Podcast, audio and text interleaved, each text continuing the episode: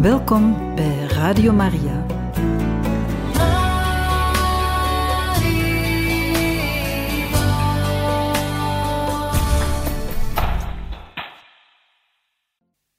Van harte welkom, beste luisteraars van Radio Maria, bij het programma Catechismus. Vandaag kunnen wij luisteren naar een catechese over Onze Lieve Vrouw van Fatima. Deze wordt ons gegeven door Pater Jan Meus. We laten hem graag aan het woord.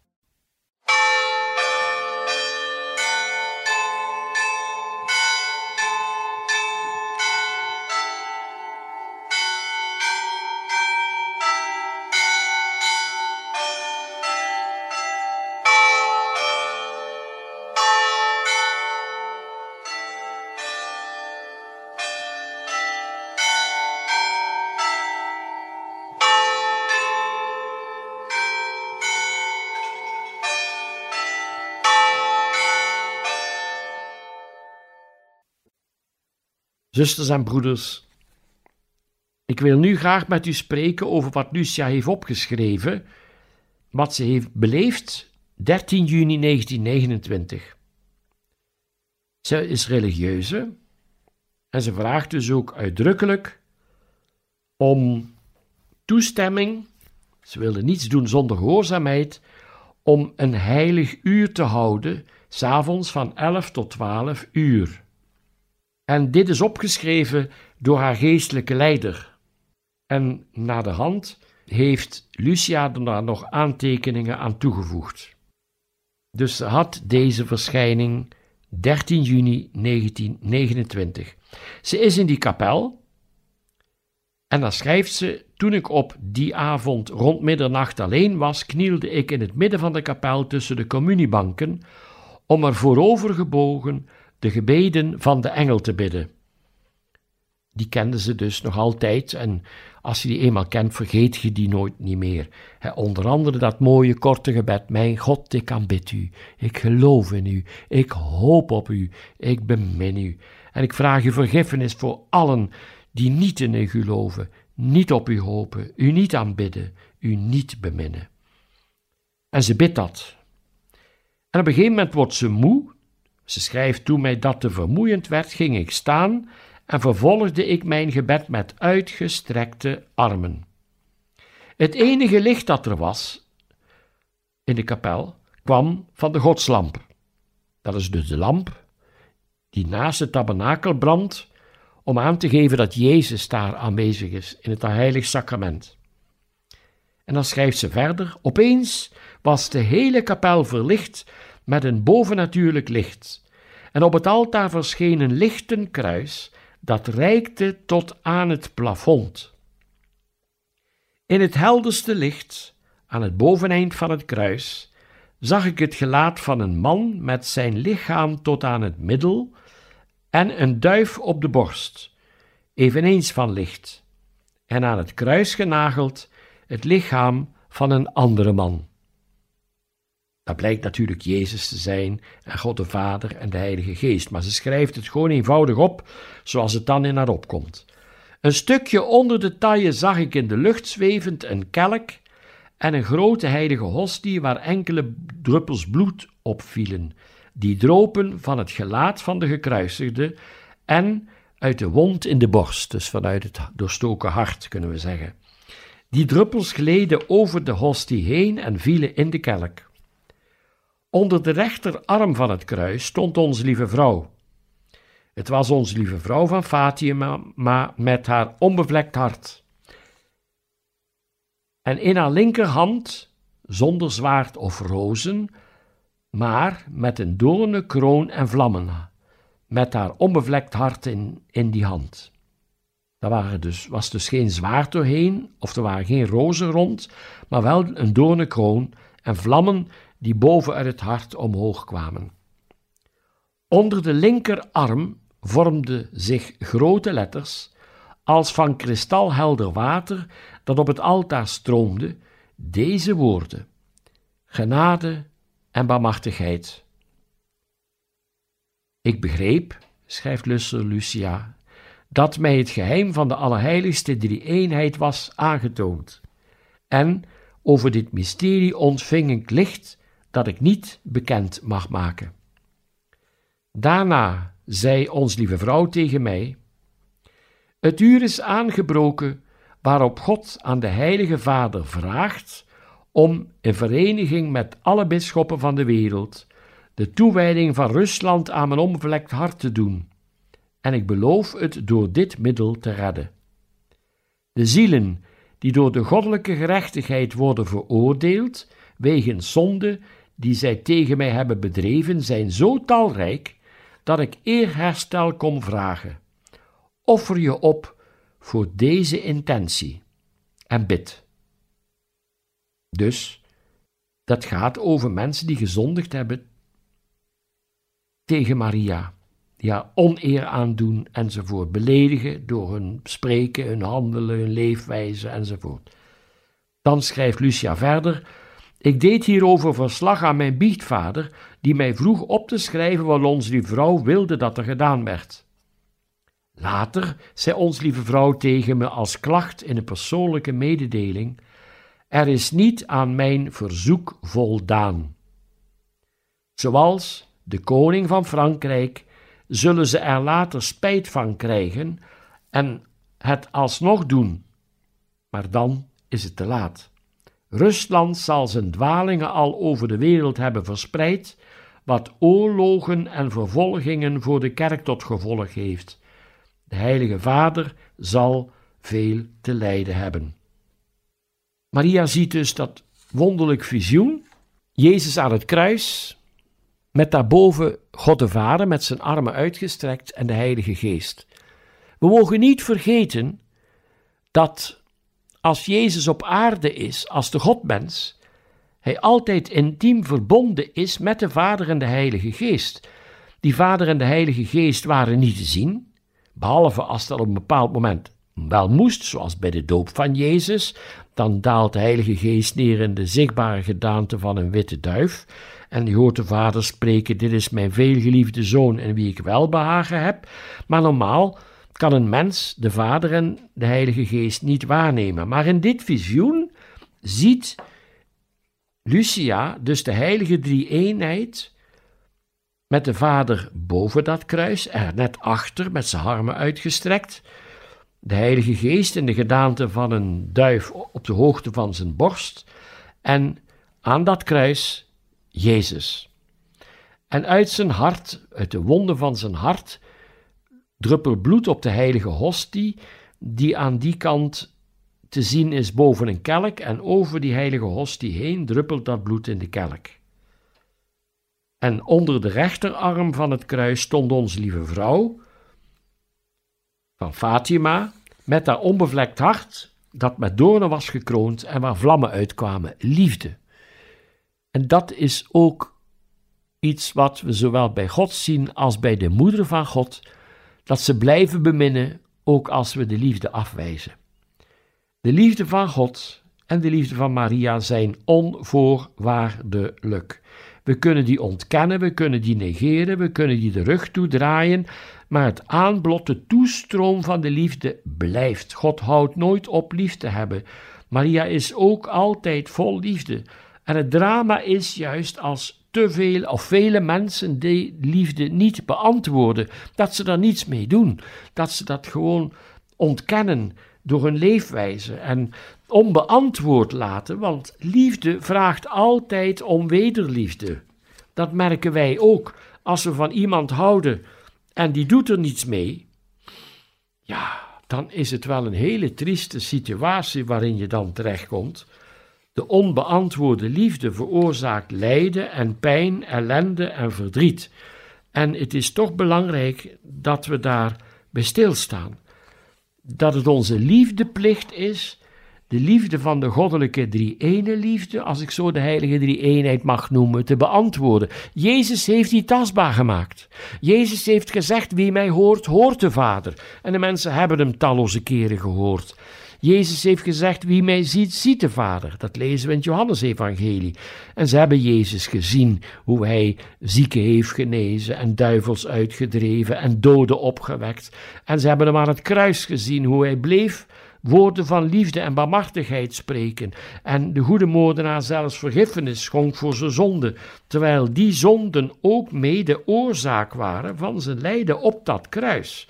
En het is dus ontzettend belangrijk dat we geraakt door Fatima leren antwoord te geven op Gods aanbod. Want we kunnen wel zeggen, Jezus is twintig eeuwen geleden mens geworden, maar ik kan hem elke dag ontmoeten. De meest intense en rijk, rijke manier die haalbaar is, is de Eucharistie. Dat is naar het Eucharistisch offer gaan, de heilige mis meebeleven, te communie gaan in staat van genade, nadat ik ook gebiecht heb. De biecht kan niet wegvallen. Het is belangrijk dat we goed beseffen wat God van ons verwacht: volmaaktheid, heiligheid, de grootst mogelijke liefde. En het is juist door de uitzuivering en de genade van de biecht dat we daarin groeien. Dat de tekorten, de schade die onze zonden hebben aangericht in onze liefde, in ons hart en onze ziel, dat die verdwijnt en dat die liefde groot, dat die groter wordt, dat die toeneemt. Maria vraagt uitdrukkelijk, hè, langs Lucia ook om, hè, doe offers, bid en offer voor de zondaars. Hè, troost mij. Hm? Het is zo kostbaar dat we, wat Maria ook zegt, hè, wijd Rusland toe aan mijn onbevlekt hart. En, en ze zal ook zeggen, ja, Rusland zal zijn dwalingen over heel de wereld verspreiden. Er zullen oorlogen komen en vervolgingen voor de kerk. En de Heilige Vader zal veel te lijden hebben. Terwijl Maria dat alles had willen voorkomen door haar boodschappen in 1917, maar ze zegt het ook, hè. In, men heeft niet willen luisteren. En ook wat Maria vraagt die toewijding en die eerste zaterdagen. Ja, mensen beginnen wel, maar ze doen het om iets te verkrijgen en niet om mij te troosten. Als we ons eigen voordeel zoeken, zelf in de heiligste dingen, heeft dat toch een heel andere uitwerking op het hart van God en zijn heilige moeder, dan als we doen om God te eren en zijn moeder te troosten, zonder naar onze eigen voordelen onmiddellijk te kijken. We mogen wel weten dat we daar zegen door ontvangen, maar dat moet niet de grootste reden zijn om te hebben en te krijgen, maar om te schenken, om God te geven wat anderen hem niet te geven, om Maria aan te bieden wat anderen haar niet aanbieden en die zelfs een tegendeel door een zondigheid en hun boze instelling van hun hart, hun wijze van leven, God en zijn moeder beledigen. Dat veroorzaakt uiteindelijk allemaal ellende, want er is een band tussen God en zijn moeder en onszelf op deze aarde. Daar hebben we het al over gehad in een eerdere uitzending. God kan met de schepping doen wat hij wil, zoals ook onze lieve vrouw tijdens dat zonnewonder met die zon door de tekens die ze daar laat geschieden, de mensen overtuigt dat wat de kinderen gezegd hebben over haar, dat dat dus juist is. Ze hebben ook gezegd dat dat wonder zou komen. Ze wisten niet dat het een zonnewonder ging zijn, maar ze hebben het wel allemaal meegemaakt. En zo is het ook belangrijk, broeders en zusters, dat we uiteindelijk ook, en ik ga daar eerst even pauzeren, onze conclusies trekken uit Fatima voor ons persoonlijk leven en dat van onze evenaasten, mensen die in gevaar zijn, mensen die in ellende zitten, ook geestelijk en mensen in het kwaad. Want er wordt ons gevraagd te bidden en te offeren voor de bekering van de zondaars. Neem even een pauze en dan wil ik een soort eindconclusie maken van wat onze opdracht is, onze roeping, zoals ook Francesco, Jacinta en Lucia tot op hoge leeftijd, want ze is 98 jaar geworden, beleefd hebben op aarde en die nu in de hemel zijn, zoals Maria beloofd had bij de eerste verschijning.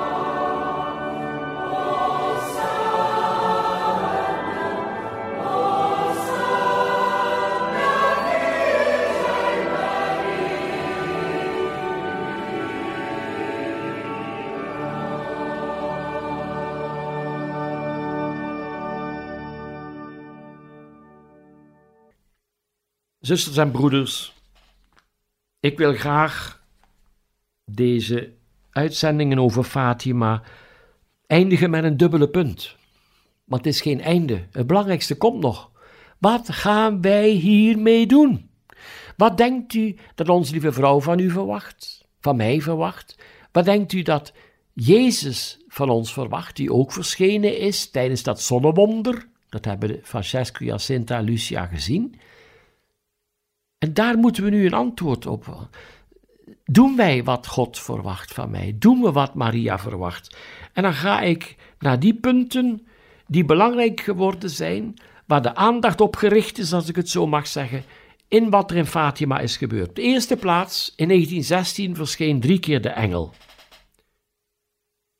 Geven wij onze engelbewaarder de aandacht doen we genoeg beroep op die engel, zodat die alles kan teweegbrengen in ons leven wat God heeft voorzien en waarom hij ons ook die engel gegeven heeft. Anders staan we in grote schuld tegenover God zelf.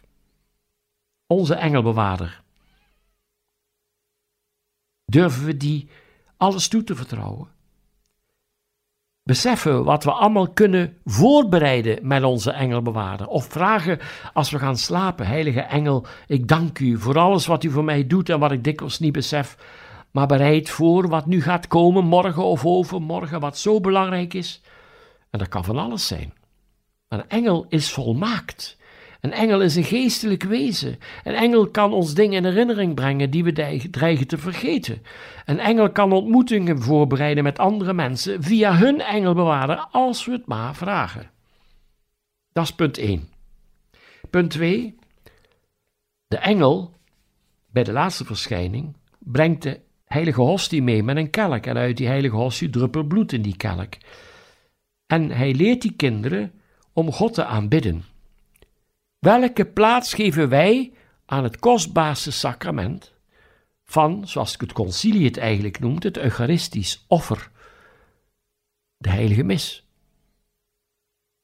Beseffen we wel dat we zonder dit sacrament ons einddoel niet bereiken, want God veroorzaakt iets ongelooflijks. In de Bijbel staat heel duidelijk dat God zijn volk bemint zoals een bruidegom zijn bruid. En juist tijdens de heilige communie geeft Christus zichzelf, die zijn volk, de zons, bemint als zijn bruid, helemaal aan ons. Wij kunnen hem eten en drinken. Hij zegt het ook in het zesde hoofdstuk van Johannes, na de broodvermenigvuldiging: Wie mij eet en drinkt, heeft eeuwig leven. Durft ge zo'n aanbod af te slaan? Weet u wat ons dan te wachten staat? En ook als we dit aanbod aanvaarden, beleven we dat intens genoeg? Is heel ons hart daarbij betrokken, heel onze ziel? Zijn we daarbij aanwezig zodat het invloed krijgt op ons dagelijks leven? Kunnen we eucharistisch leven? Dat wil zeggen dat we ons steeds meer van bewust zijn dat we in Jezus tegenwoordigheid leven. Dat we ook de opdracht voelen om Jezus liefde herkenbaar te maken voor andere mensen, zodat ze zijn invloed in ons zien en ontdekken dat Jezus ook hen bemint. Dat hoort er ook bij. En herkennen we Jezus in mensen die ook eucharistisch leven en die eigenlijk op hun wijze ook Jezus liefde naar ons toe tonen. Want dat is meer dan de liefde van die persoon alleen, daar zit Jezus liefde ook nog eens als een bijzondere zegen en genadegloed bij. Dat leid ik ook af van Fatima. En dan de verschijningen van Maria. Geven wij Maria de plaats die God haar heeft gegeven? Ik zeg wel eens bij het mysterie in de rozenkrans van de ten hemelopneming van Maria, dat Maria thuis is bij hem die op aarde thuis was bij haar. Doen wij wat Johannes gedaan heeft? Jezus zegt: hang het aan het kruis, vrouw, zie daar uw zoon, zoon, zie daar uw moeder. En dan staat er: van dat uur af nam de leerling haar bij zich in huis. Hebt u Maria bij u in huis opgenomen? Hoeft daar meubels niet voor te kopen, hoeft daar niet voor te verhuizen. Dat is een kwestie van aandacht. En ook de middelen gebruiken. Zorg dat u een voorstelling hebt, of meer dan één. Dat mogen fotokaarten zijn van een mooie Maria-beeld, of een mooie Maria-icoon, of van de beeltenis van onze lieve vrouw van Fatima. Waarom niet? Dat herinnerde ons ook een man wat ze daar is komen zeggen en doen. En dat dat invloed heeft tot vandaag in de wereldgeschiedenis, omdat veel landen niet hebben geluisterd. We hebben er alleen maar voordeel bij als we wel luisteren en haar troosten. Ons geven aan haar onbevlekt hart dat zo rijk is. Want ik eindig dadelijk, daar sluit ik dan alles mee af, met de toewijding aan het onbevlekt hart van Maria, wat speciaal door de bisschoppen van Portugal is gemaakt ter ere van het jubileumjaar van de verschijning, het eeuwfeest. Welke plaats heb ik Maria gegeven? Krijgt ze de aandacht die ze verdient? Lijk ik op Jezus? Maar kan ook zeggen: Jezus, geef mij uw liefde voor Maria. Maria, geef mij uw liefde voor Jezus en Sint Jozef. Heilige Jozef, leer me leven in verbondenheid met Jezus en Maria. Jezus, Maria en Jozef, help mij om samen met u, bezield door de Heilige Geest, de machten der duisternis te overwinnen en onze Vader en al zijn geliefden te beminnen. We vragen dan aan ieder van de heilige familie, Jezus, Maria en Jozef, hun liefde voor de anderen. En uiteindelijk dat we verbonden met hun drieën, die samen de heilige familie vormen, de hemelse Vader beminnen en zijn geliefde, en door de Heilige Geest bezield, de krachten der duisternis overwinnen, samen met hen. Wat kunnen we nog leren van Fatima? De rozenkrans. Bij de laatste verschijning noemt Maria zich onze lieve vrouw van de rozenkrans. Dat betekent dat de rozenkans ontzettend belangrijk is, anders noemde zij zich niet zo. En hopelijk hebben we dat gaandeweg al ontdekt en Radio Maria helpt ons ook erbij om elke dag die mysteries te beleven. Maar dan gaat het ook om die mysteries. Maria vraagt: troost mij door die mysteries te overwegen. Bid elke dag een roze hoedje. Vraag de hulp van de Heilige Geest. Want als de Heilige Geest u bezielt, inspireert, gaan die mysteries leven, worden dat gebeurtenissen in ons hart, in onze ziel. En kunnen we, zoals de heilige paus Johannes Paulus ooit heeft neergeschreven, met Maria naar Jezus kijken, hem ontmoeten. De rozenkrans. Het roze hoedje van elke dag. De wereldvrede hangt er vanaf, zegt onze lieve vrouw. En dan boete doen, offers brengen. De engel heeft uitgelegd dat je van alles een offer kunt brengen. Want soms moet je moeite doen om je plicht te doen als christen. Wel nu die moeite kun je zeggen, ik doe dat en offer dat op voor de zondaars. De extra inspanning, daar kun je een offer van maken. Of je zit met een verdriet, een pijn dat niet 1, 2, 3 opgelost kan worden. Ik offer dat op, Heer of Maria, voor de bekering van de zondaars en om u te troosten. Je kunt ook extra doen dat je zegt: Goh, als ik al die ellende zie in de wereld, kan ik wel afstand doen van het een en het ander om mensen te helpen in nood. Maak daar ook een offer van. Dan geef je er een nieuwe waarde aan door het te bestemmen voor iets bijzonders, uit liefde voor mensen in nood. Dan, wat ook belangrijk is, de aandacht voor de zondaars die verloren dreigen te gaan, dat we daar toch aan denken aan wat er na dit leven komt en waar heel wat mensen toch, Jezus zegt het ook, velen gaan verloren. En Maria zegt ook, die heeft de hel laten zien, omdat voor hen niet is gebeden en geofferd. Kunnen wij daar ook iets mee doen? In de oude tijd was de vrijdag een boetedag, vanwege Goede Vrijdag. Niets en niemand houdt u tegen om dat te doen zonder dat anderen dat moeten weten, maar om de mensen terug te geven door boete en offer aan God zelf.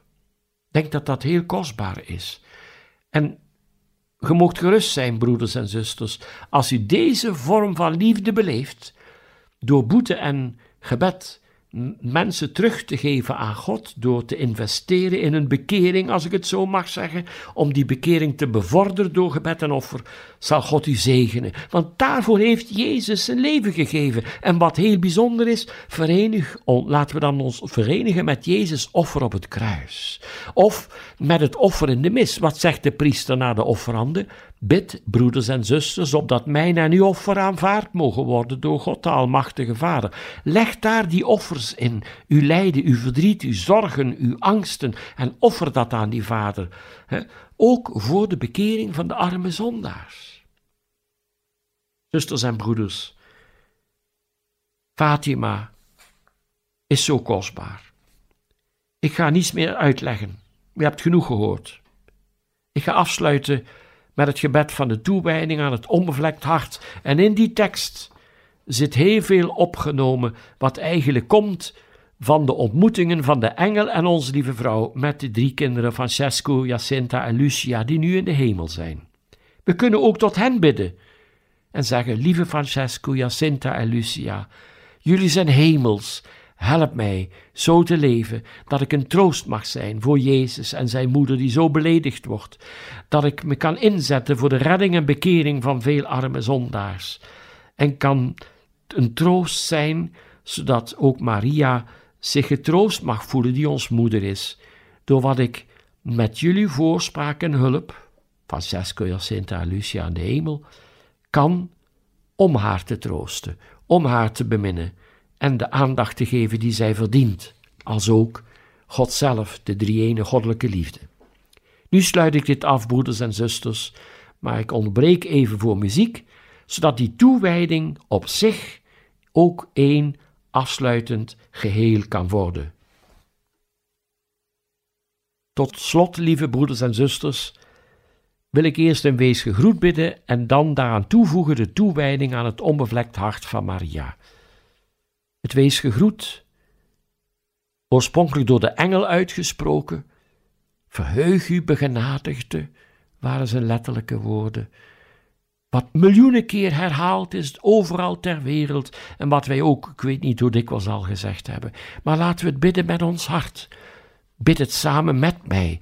U allen die luistert, dan zijn we met een hele groep verspreid over Vlaanderen en wie weet waar nog, waar men nu meeluistert. Wees gegroet, Maria, vol van genade. De Heer is met u. Gezegend zijt gij boven alle vrouwen. Gezegend is de vrucht van uw lichaam, Jezus. Heilige Maria, Moeder Gods, bid voor ons, arme zondaars, nu en in het uur van onze dood. Amen. Toewijding aan het onbevlekt hart van Maria. Heilige Maagd Maria, Moeder van God en onze Moeder. In algehele overgave aan God onze Heer, wijden wij ons toe aan uw onbevlekt hart. Door u zullen wij tot Christus geleid worden, uw Zoon en de eengeboren Zoon van God en door hem en met hem tot de eeuwige Vader. Wij zullen onze weg gaan in het licht van geloof, hoop en liefde, opdat de wereld geloven dat Christus door de Vader gezonden werd, om ons zijn woord mee te delen. En zo zullen ook wij zijn gezondenen zijn, om de kennis van God en de liefde tot Hem uit te dragen over heel de wereld tot aan de einden der aarde.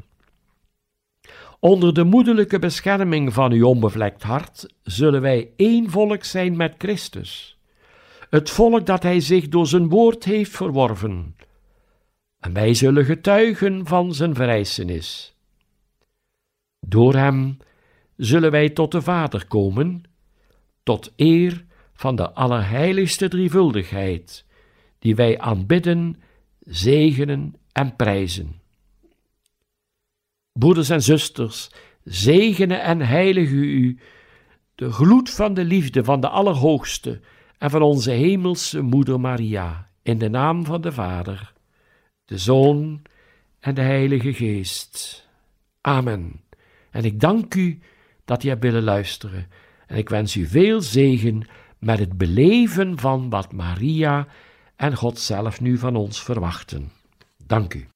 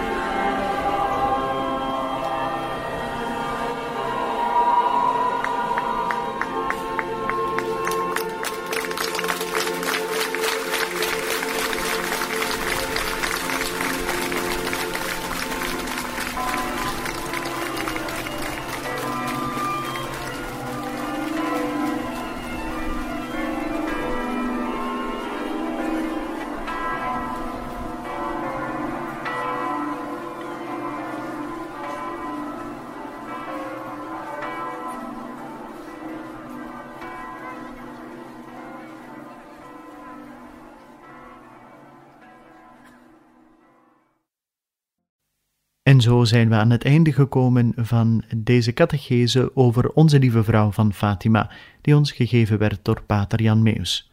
Een volgende keer zullen wij opnieuw hierin verder gaan en we hopen dan ook dat u er opnieuw wenst bij te zijn. Van harte dank en nog een bijzonder fijne dag gewenst.